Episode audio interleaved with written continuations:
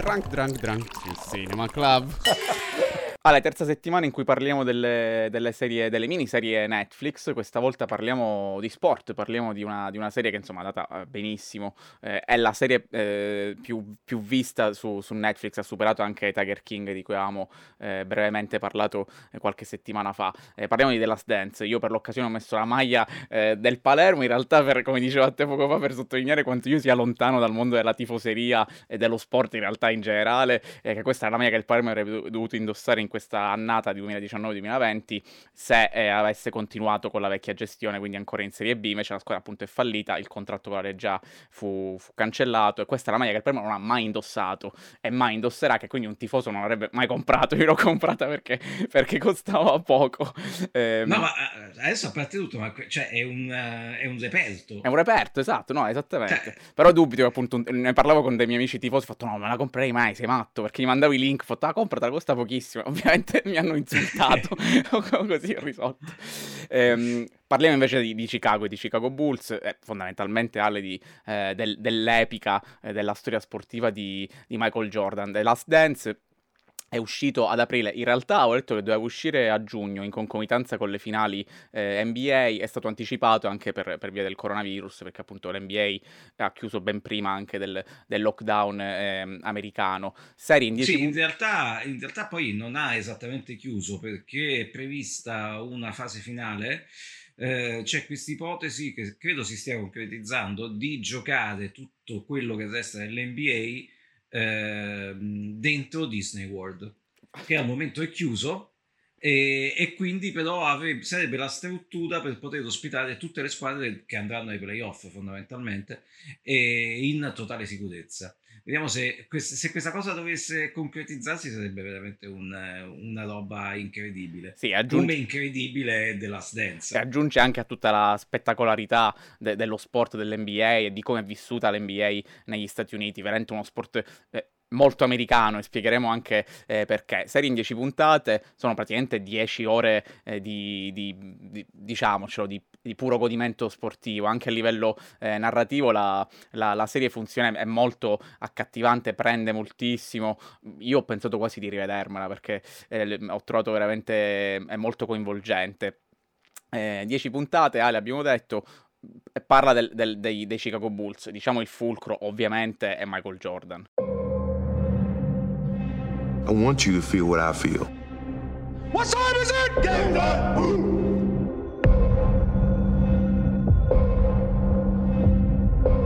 I want you to feel the tears that I felt when I won the first one.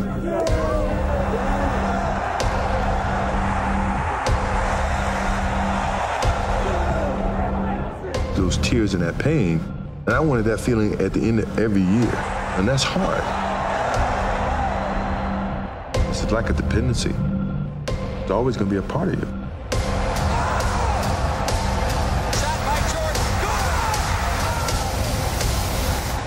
Sì, il fulcro ovviamente è Michael Jordan, anche se poi si capisce abbastanza chiaramente nel corso delle dieci puntate eh, quanto questa incredibile cavalcata del, dei sei titoli in due tranche da tre titoli consecutivi, una cosa mai successa a nessuna squadra nell'NBA, eh, sia merito di un, di un, ensemble perfetto che è stato costruito nel corso degli anni. D'altronde eh, ci sono tantissimi esempi di grandi squadre con eh, all'interno quello che magari è stato uno dei più grandi interpreti del suo sport di tutti i tempi, che però hanno vinto pochissimo io personalmente sono un, uh, un, esempio che cammina perché essendo tifoso del Napoli e avendo avuto la fortuna di eh, avere tra le nostre fila eh, il più grande dio del calcio che sia mai sceso in terra, ma per eh, di fatto abbiamo vinto meno di quanto avremmo dovuto o potuto.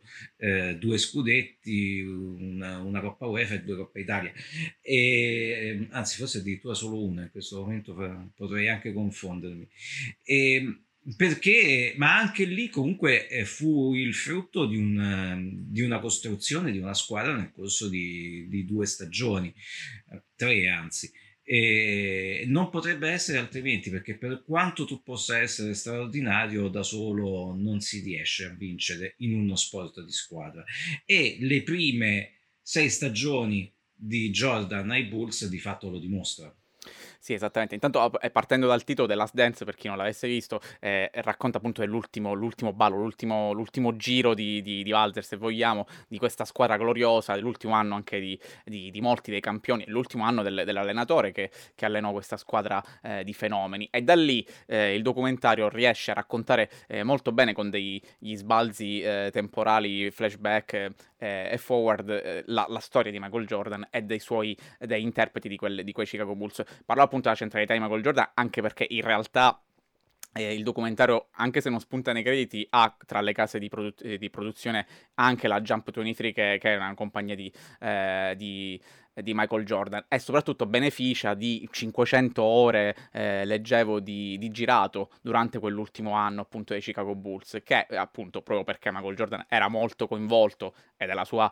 eh, potenza, diciamo anche mediatica, eh, lui aveva detto che appunto aveva consentito a questo girato durante appunto gli allenamenti, negli spogliatoi, nella vita anche normale della vita dei, del, della squadra, aveva detto che si poteva utilizzare soltanto però se lui avesse avuto modo di, di vedere a consentire all'utilizzo di quello che era stato girato. Quindi anche lì, insomma, la grandezza del personaggio che ha consentito fondamentalmente a questo eh, prodotto bellissimo, che è anche molto celebrativo, diciamoci, della figura di Michael Jordan. Sì, è celebrativo, però è anche mh, mm, incredibilmente psicanalitico per lui. Eh, la, la grandezza e soprattutto l'ego incredibile di Jordan restano.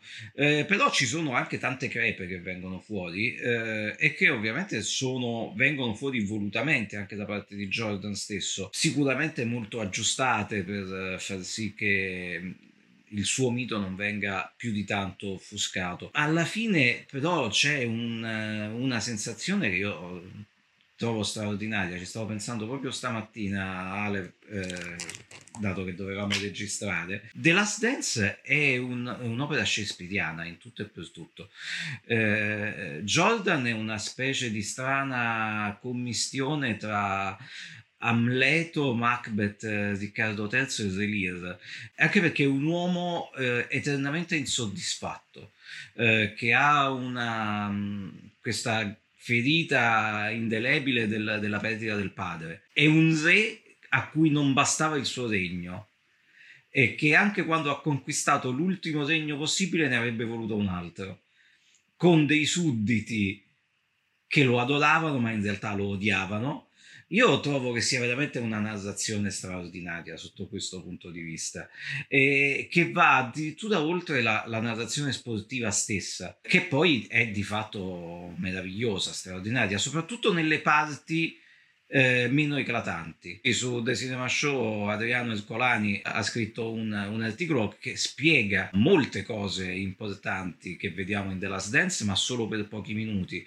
a partire dal, dal management che ha costruito questa squadra andando a prendere non tanto i più grandi campioni, quanto i migliori nel ruolo che era necessario alla squadra. Ed è in realtà la cosa più sensata che si possa fare per costruire una squadra vincente. E poi soprattutto le, le intuizioni straordinarie cioè eh, dare la, mano, la, squadra in mano a Phil Jackson che non aveva mai allenato eh, che di fatto pugnala alle spalle il suo capo allenatore in qualche maniera eh, fu però un'intuizione geniale tant'è che Jackson ha dimostrato di saper gestire campioni di questo livello anche dopo Jordan perché poi ai Lakers ha vinto 5 titoli con Kobe Bryant. That's waterproof color right there. That's Our biggest challenge is us. I am cursed with this mentality of competitiveness. Competition was an addiction. Every day was a battle. Dennis, get up here. Boom. We don't hear and see Dennis for 48 hours. No matter what we did, it seemed like it was a story. Scotty was being selfish. When the trust is broken, it's sort of shocking. I never hated Scotty. Six championships in eight years. We were the greatest team ever. What time is it? I'm gonna ridicule you until you get on the same level with me. That man getting a free run me. It was his team. My mentality was to go out and win at any cost. Diciamo che appunto c'è questa figura che rimane molto nell'ombra, eh, se non veramente per una, fa- per una, frase di Scottie Pippen, credo proprio nella decima puntata che, che quasi lo redime, che appunto Jerry Krause, che è, sicuramente tra gli art- non è l'artefice, ma tra gli artefici di, di, questa squadra delle meraviglie, come dicevi tu, appunto lui eh, è lui a scegliere eh, Jackson per, per, allenare la squadra eh, e quindi anche tutto quello che ne verrà dopo eh, con la, con, la, tecnica del, del triangolo che, che, aiuta anche a, um, Jordan a, liberarsi un po' più del pallone quindi un giocare un po' più eh, per la squadra e non essere il il, il, fenomeno, perché quello era prima che, che, Jackson allenasse, tutti i meriti anche che vanno a Kraus, che viene trattato malissimo dalla squadra, questo eh, Jordan non, lo, non, non, ne fa mai un mistero, anzi, se proprio c'è una crepa, diciamo, che, che, si, che si evince dal documentario, è proprio l'odio fondamentalmente che tutta la squadra, Pippen compreso, avevano per questo Kraus, eh, ovviamente con, le, eh, con, gli insulti anche più, più, beceri alla statura, essendo un, un, un, un, omino piccolo, soprattutto in confronto a questi giganti, un po' sovrappeso, eh, però forse appunto la differenza o le similità che aveva con Jordan era che era una prima donna anche lui, anche lui voleva essere, come spiegava appunto benissimo l'articolo che avete pubblicato su Cinema Show, anche lui voleva essere protagonista. E non lo poteva essere perché Jordan si è preso tutta la scena, si era preso tutta la scena, anche diciamo eh, ha ragione perché con lo spettacolo che dava lui. A me interessava moltissimo anche tutto quello che effettivamente poi è lo sport in America. Ne parlavamo ieri che ci siamo eh, visti al parco, diciamo, mh, mm, probabilmente... No, attenzione, attenzione, ci siamo visti al parco. A due metri di distanza. eh, eh, probabilmente con, con, con, il calcio non sarebbe possibile fare una, una, cosa del genere, almeno con il calcio appunto che conosciamo noi, perché sembra che i campioni dello sport calcistico non abbiano quel carisma che hanno eh, i, i, giocatori di basket dell'NBA. Ma perché Ale? Perché fondamentalmente questa gente è cresciuta con le telecamere puntate in faccia, sin da appunto dagli anni in cui erano ragazzini all'università, hanno sempre avuto a che fare con, eh, con, con la TV, tant'è che molti, di, eh, sentivo di Steve Kerry che addirittura faceva dei corsi di recitazione per, per essere più eh, confidente davanti alla telecamera. E questo traspare molto anche in, in un un'epica di documentario come questo che, che lo rende anche molto più, più gradevole. Sì, per esempio i documentari sul calcio, parliamo anche del, del più recente e, acclamato proprio il documentario su Maradona di, eh, di, Capadia, che io peraltro non ho molto apprezzato, ma da tifoso del Napoli francamente è difficile apprezzarlo, quel, ma anche il documentario su, su Pelé che era uscito un paio di anni fa e comunque su Amazon e su, e su Netflix ci sono moltissimi originals unscripted eh, sul calcio, sul calcio calcio inglese, sul calcio spagnolo, c'è un documentario su Messi, però no, non riescono assolutamente ad essere ugualmente appassionanti.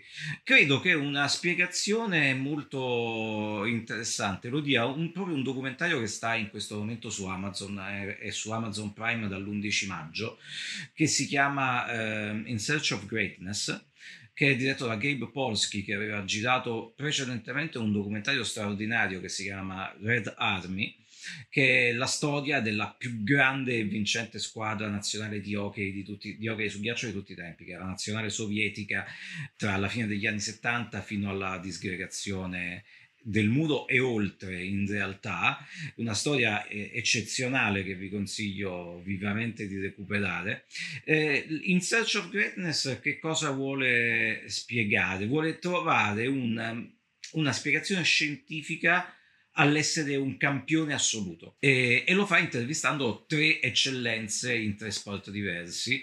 Wayne Gretzky che è stato uno dei più grandi hockeyisti di tutti i tempi. Jerry Rice eh, il wide receiver dei San Francisco 49ers e qui parliamo di football americano eh, che ha attraversato due ere dei, dei 49ers, quella di Joe Montana, quarterback, e quella poi di Steve Young, quarterback, quarterback vincendo, se non ricordo male, tre Super Bowl. E, e poi proprio Pelé. Ecco, tra i tre, quello meno interessante è Pelé perché ha meno cose da dire. Sarà perché probabilmente il calcio è uno sport talmente ancorato al talento puro che è anche difficile riuscire a dare una spiegazione, cosa che invece sia il basket che il football, che sono giochi molto più schematici da sempre, il campione in quegli sport può essere costruito. Eh, e infatti mh, lo dicevano proprio sia Dice che Greschi, io non ero il più veloce, il più grosso, il più forte, ma ho studiato tutto quello che potevo studiare per diventare migliore degli altri. Jordan è così. Jordan non era il miglior rimbalzista e si è allenato un'estate intera per diventarlo, non era il miglior assessment e si è allenato un'estate intera per migliorarlo e così via. Poi ha avuto la fortuna e il genio di Jerry Krause eh, di avere attorno a sé il miglior difensore, forse il miglior difensore di tutti i tempi nell'NBA, che è stato Dennis Rodman. No? Per quanto pazzo fosse, era un giocatore straordinario. Peraltro, tutti erano convinti che non avesse grande sensibilità di mano, ma non è vero perché al college segnava una media di 27 punti Rodman, quindi non era esattamente scarso. Eh, Scottie Pippen, per me la più grande ala che abbia mai solcato un campo, un campo di basket, eh, senza alcun dubbio. E poi anche tutti gli altri. Tony Kukoc è stato uno dei più grandi giocatori di sempre. Eh, per, chi è, per, chi ha la mia età, se lo ricorda quando vestiva la casacca della Benetton Treviso, era una squadra incredibile quella Benetton e lo era anche grazie a Kukoc. Eh, Paxton e Kerr che si sono avvicendati, eh, senza di loro non avrebbero vinto due, due anelli NBA. Eh, Jordan e compagnia. Questa è secondo me la vera grandezza di, di The Last Dance, che anche se ne parla poco, quelli che ti rimangono veramente impressi sono loro. Uh, ed è giusto che sia così. Ci sono giocatori che non sono mai stati celebrati, ma è, talvolta basta un rimbalzo e cioè, ne ha presi pochi Luke Longley, che secondo me era una straordinaria pippa, ma quei pochi che ha preso li ha presi perché stava in quella squadra. Sì, ricordiamo anche che Dennis Rodman, tra le sue peripezie della vita, si è anche rotto il pene due volte, facendo delle, delle avventure sessuali di cui non vogliamo sapere moltissimo. Beh, insomma, lo vediamo accoppiato a Carmen Electra, esatto. quindi...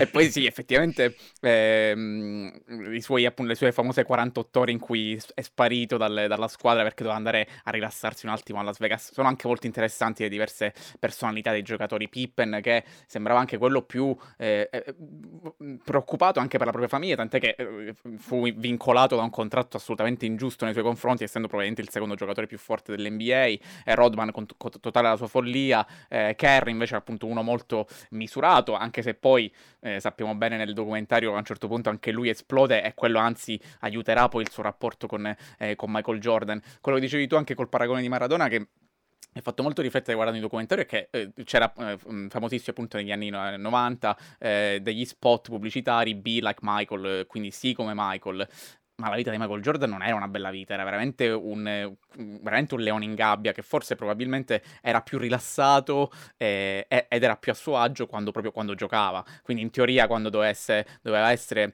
più sotto pressione era più tranquillo perché quello era il suo, il suo, universo, il suo ambiente. Il resto era sempre praticamente sotto i riflettori. Era l'uomo più famoso del mondo praticamente. Un ragazzo che già da rookie, da matricola, eh, ebbe questo contratto stratosferico con la Nike che lui tra l'altro mh, non amava. Lui eh, lui piacevano le, eh, le Adidas ha pure lì un'intuizione geniale, si pensava di venderne un, un, un, 3 milioni, se ne sono venuti 160 milioni, una cifra assolutamente eh, inimmaginabile, anche lì col mondo del calcio, cioè io non credo che tra tra vent'anni i ragazzini indosseranno le Messi o le, o le CR7. Le Jordan esistono ed esisteranno per, per, sempre, penso. Yo! This is Mars Blackman and this is my main man Michael Jordan and this is a pair of Air Jordan from Nike. This is something you can buy. Sì, no, su questo sono assolutamente d'accordo. Eh, cioè, non, eh, Maradona eh, aveva un contratto per gli scarpini con la Puma, credo di averli avuti solo io eh, i suoi scherzi, no, non è vero ovviamente, però non, è, non c'è lo stesso appeal eh, prolungato nel tempo. Eh, Jordan è, di, è, più di un, di un campione. Eh, Jordan è un'icona, Jordan è uno che ha ballato con Michael Jackson e si è fatto dirigere da Spike Lee. Peraltro su Jerry Krause c'è una cosa molto divertente, in Space Jam c'è uno dei, degli alieni cattivi che è Jerry Krause. Eh, e che fu e, il personaggio fu creato su esplicita richiesta di, di, Michael Jordan. La cosa ovviamente non viene detta nel, nel, documentario, ma è assolutamente così. Per quanto riguarda il, il fatto di avere così tante storie all'interno di un'unica storia, questa è, è, è, ovviamente una delle grandi forze di tutta la narrazione sportiva ed è una cosa che per esempio in Italia noi siamo assolutamente incapaci di fare perché prendiamo lo, il nostro sport nazionale in maniera troppo seria e nella maniera seria sbagliata. Eh, anche per gli americani è una cosa seria lo sport, ma l- per loro è serio soprattutto dal punto di vista dell'industria. C'è uno dei film più intelligenti e avvincenti da questo punto di vista, che è Moneyball, che racconta esattamente che cosa è lo sport in America oggi. È una strana commistione tra genio, talento e management. Eh, ma di fatto è sempre stato così. Negli anni 40, negli anni 20 addirittura, eh, ci fu il primo grande scandalo del baseball, i famosi, guarda caso, Chicago White Sox, che sono di proprietà dello stesso proprietario dei, dei Chicago Bulls, eh, non so se ancora adesso, ma all'epoca lo erano, eh, che eh, erano, era una squadra eccezionale, la, la, forse ancora pensano tutti che sia la, stata la squadra di baseball più forte di tutti i tempi, ma si vendettero le World Series per cosa? Perché eh, il Jerry Krause dell'epoca non li pagava abbastanza. Management, talento, è genio e sregolatezza, ovviamente. Eh, è una storia che continua, che si ripete.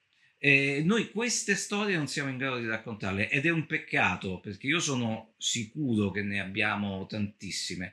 Eh, il collega Luca Barnabé eh, di Chuck ha raccontato qualche tempo fa quella che è una storia meravigliosa che sarebbe bellissimo portare al cinema, che è quella di Chicco Lavaglia. Chicco Lavaglia è stato uno dei più grandi talenti del basket italiano e anche probabilmente il più sfortunato. Una storia bellissima e tragica la sua, e che meriterebbe di essere raccontata in un film fatto come si deve. Eh, io guardando invece Michael Jordan fumandosi tutti quei, quei sigari ho pensato a Dario Hubner e alle sue 20 sigarette al giorno quando, quando, era comunque capocannoniere della serie anche quella è una storia che sarebbe interessante raccontare con un film. E dicevo Last Dance comunque veramente è ricchissimo di spunti potremmo parlarne per ore proprio come dicevi tu eh, quando si girava eh, Space Jam che appunto fu l'anno in cui lui poi alla fine tornò a giocare a basket praticamente lui aveva deciso che doveva allenarsi dalle 5 del mattino in poi perché doveva riprendere, doveva ricostruire un fisico che non era più adatto a quello del basket perché lui aveva allenato per il baseball e doveva ri- eh, rimettersi in sesto. Quindi lui praticamente 24 ore su 24 si allenava, la sera girava, faceva le amichevoli con, con le All-Star nel campo che l- gli studi di produzione avevano costruito per lui per girare il, il film. Quindi anche quello ti dà la cifra della grandezza del, eh, del personaggio Michael Jordan che fondamentalmente poteva permettersi eh, quello che voleva. Sì, eh, devo dire che quando ho visto quella roba che è un, il palazzetto dello sport che molti, molte città italiane invidierebbero, eh, ma lì la, la, la questione è semplicemente all'epoca Jordan era quanto di più redditizio al mondo. Cioè, qualunque cosa tu avessi fatto con Michael Jordan ti avrebbe portato soldi a valanga. E c'è da dire che peraltro Space Jam è anche un film delizioso. Eh, e oltretutto con Bill Musey che è di Chicago ed è un grande tifoso dei Bulls, non a caso è lì. Oltretutto in quegli anni, proprio grazie a Space Jam, la NBA fu in qualche modo sdoganata per il cinema.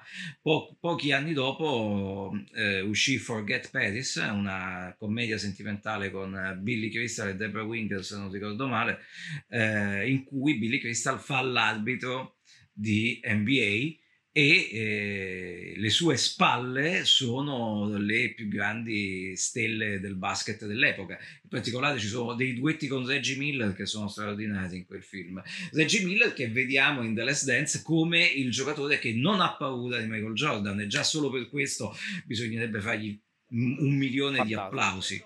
Poi oltre a ciò scopriamo anche che Jordan era fondamentalmente uno psicopatico perché era una persona che riusciva a a caricarsi quasi esclusivamente con la rabbia, il rancore, il, la voglia di rivincita, talvolta anche inventandosi le cose. Pur di, e autoconvincendosi che fosse dovere, pur di essere carico come una molla al punto giusto. Sì, una macchina da, da, competitivi- da competizione, da competitività, uno che non poteva fare a meno di, eh, di, trovarsi delle nuove sfide. Si parla molto spesso di come giocassero appunto a carte i giocatori in, in aereo eh, per cifre folli, mentre poi c'era un gruppetto che giocava ad altri giochi di carte e lui arrivava, voleva giocare pure là, lui diceva ma Michael, ma perché devi giocare con noi che noi giochiamo a due dollari a volta? No, perché io voglio, alla fine della giornata io voglio avere i soldi che tu c'hai in tasca. Questa è una Michael Jordan. Anche anche un bullo se vogliamo, eh, però nel campo... Nel, mm, era uno che diceva appunto, diceva io, io mo- motivo la gente quando la gente non è motivata e la spingo quando non vuole essere spinta. Questo dà molto anche la, la dimensione della solitudine del,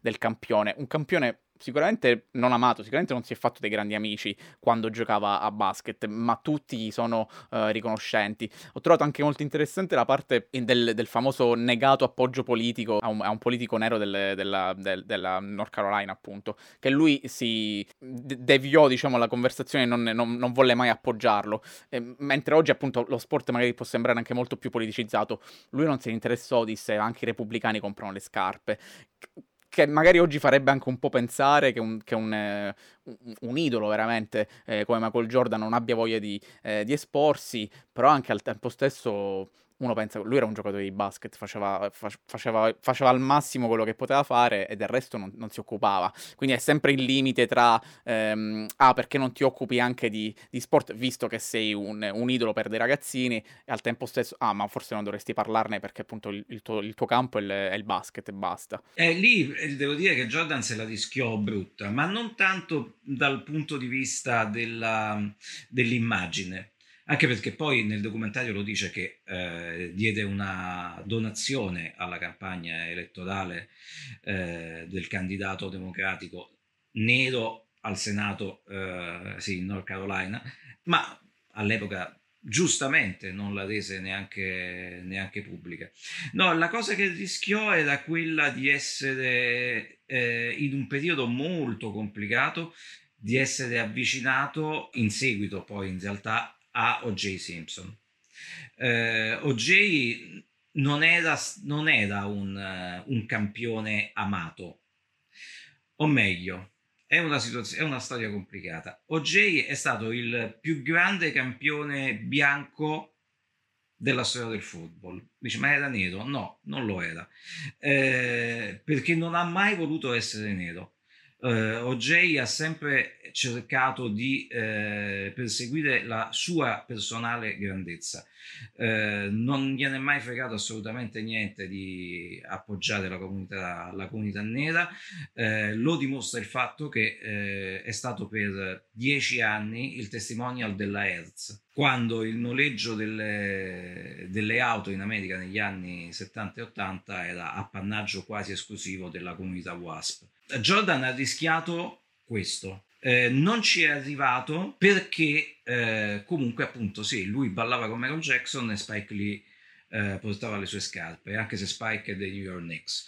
Non è mai stato Ali che eh, pur di perseguire eh, ciò che riteneva giusto, è stato lontano dal ring eh, per anni, semplicemente perché non è voluto andare in Vietnam, tutti quanti dicono che non ci è voluto andare perché aveva paura, non è vero, lui semplicemente ha messo in gioco la sua carriera per una, per una cosa sacrosanta, ovvero io andrò in Vietnam quando l'America mi darà i miei diritti è un'altra pasta d'uomo. Assolutamente, eh, appunto, eh, Michael Jordan proprio forse veramente un idolo americano, un idolo commerciale e di quello lui non, non se ne vergogna affatto, mi pare di capire. Tant'è che appunto un altro eh, giocatore di basket che adesso è abbastanza in polemica anche con il documentario oggi, lui andò alla Casa Bianca e criticò aspramente eh, Bush, insomma, e poi nel, nel, documentario praticamente non viene intervistato. Ci sono ancora adesso un po' di, non dico polemiche, però c'è, c'è ovviamente il criticismo anche nei confronti del, del documentario che molti eh, tacciano di eh, di essere appunto eh, mera propaganda per eh, Michael Jordan e per l'NBA, che dico dal mio punto di vista può, può anche essere, cioè non, non mi interessa, è uno sport veramente, è, è, uno sport e uno spettacolo e quindi il documentario secondo me vuole anche sottolineare eh, quella, eh, quell'aspetto lì. Poi è logico, proprio avendo anche Michael Jordan tra i produttori, per quanto il il documentario racconti anche le, le, parti oscure del personaggio, quindi il problema con, con, col gambling, con le, con le, scommesse, tutta la questione del, del padre. non, non è ovviamente un documentario che fa eh, giornalismo investigativo, è un documentario che racconta l'epica di una squadra invincibile eh, di basket e in quello secondo me eh, lo fa benissimo. Assolutamente, ma noi ci siamo appassionati per quello, prima di tutto, perché anche se, eh, cioè quando tu sai come va a finire una cosa e comunque hai la stessa tensione fino all'ultima scena dell'ultima puntata, vuol dire che funziona, non c'è niente da fare.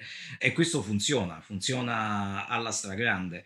E, e ti dirò che forse funziona meglio nei flashback che, nel, che nella cavalcata del, dell'ultimo ballo, appunto. Anche perché ti dà tutta una, una visione del, della storia americana di quel periodo molto interessante.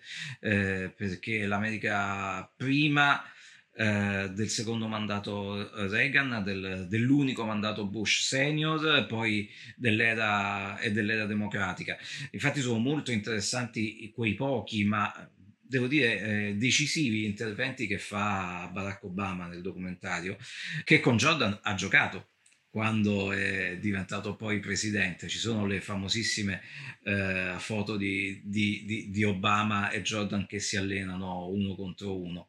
E anche questo fa epica. Eh, Obama lo ha capito benissimo, forse lo ha imparato da Jordan. Il, il documentario si chiude con un pezzo dei Pearl Jam che si intitola Presentenze, proprio all'apice del, del climax eh, di tutta la, la, narrativa. Presentenze che, che, praticamente riprende anche una, una, frase che viene detta nel nella decima puntata. Parla appunto di, di Jordan che dice: eh, Molta gente se ne va vent'anni in India a trovare la pace interiore, fa meditazione, eh, fa yoga per sentirsi presenti a se stesso. Michael Jordan, forse più che oltre ad essere il, il più. Non, non, non era una questione di essere il più veloce, il più bravo a tirare, eh, il più bravo a prendere in No, la, la, sua questione era essere presente, vivere il, il, ogni giorno al massimo. Quello era il, suo vero eh, talento, dice Mark Vanzil nel, nel documentario. Eh, quindi presentenze anche da quel punto di vista si sposa benissimo con, appunto col, col pezzo finale che eh, ripercorre quel, quell'ultimo anno e eh, anche tutti gli anni di quei Chicago Bulls che più, mai più si, si ripeterono poi. No, ma non, io devo dire, quel,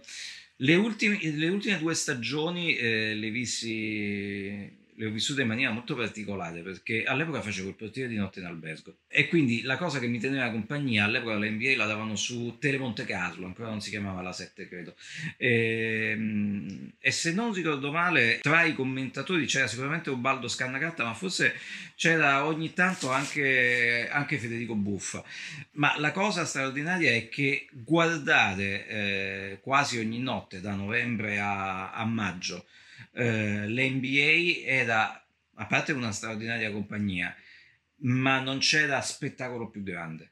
E non era solo per Jordan, era, quello fu un periodo per il basket americano veramente straordinario. E Jordan ha sicuramente aiutato a portarlo in giro per il mondo, però anche quelli che lui ha vituperato qua e là nella serie, da, appunto da Reggie Miller, da Carl Malone, Malone e Stockton forse sono stati tra una delle più grandi coppie eh, dell'NBA di tutti i tempi. Eh, Drexler, che giocava nei Trailblazers e che lui quasi considera una fantasmagorica sega e che invece era un giocatore incredibile.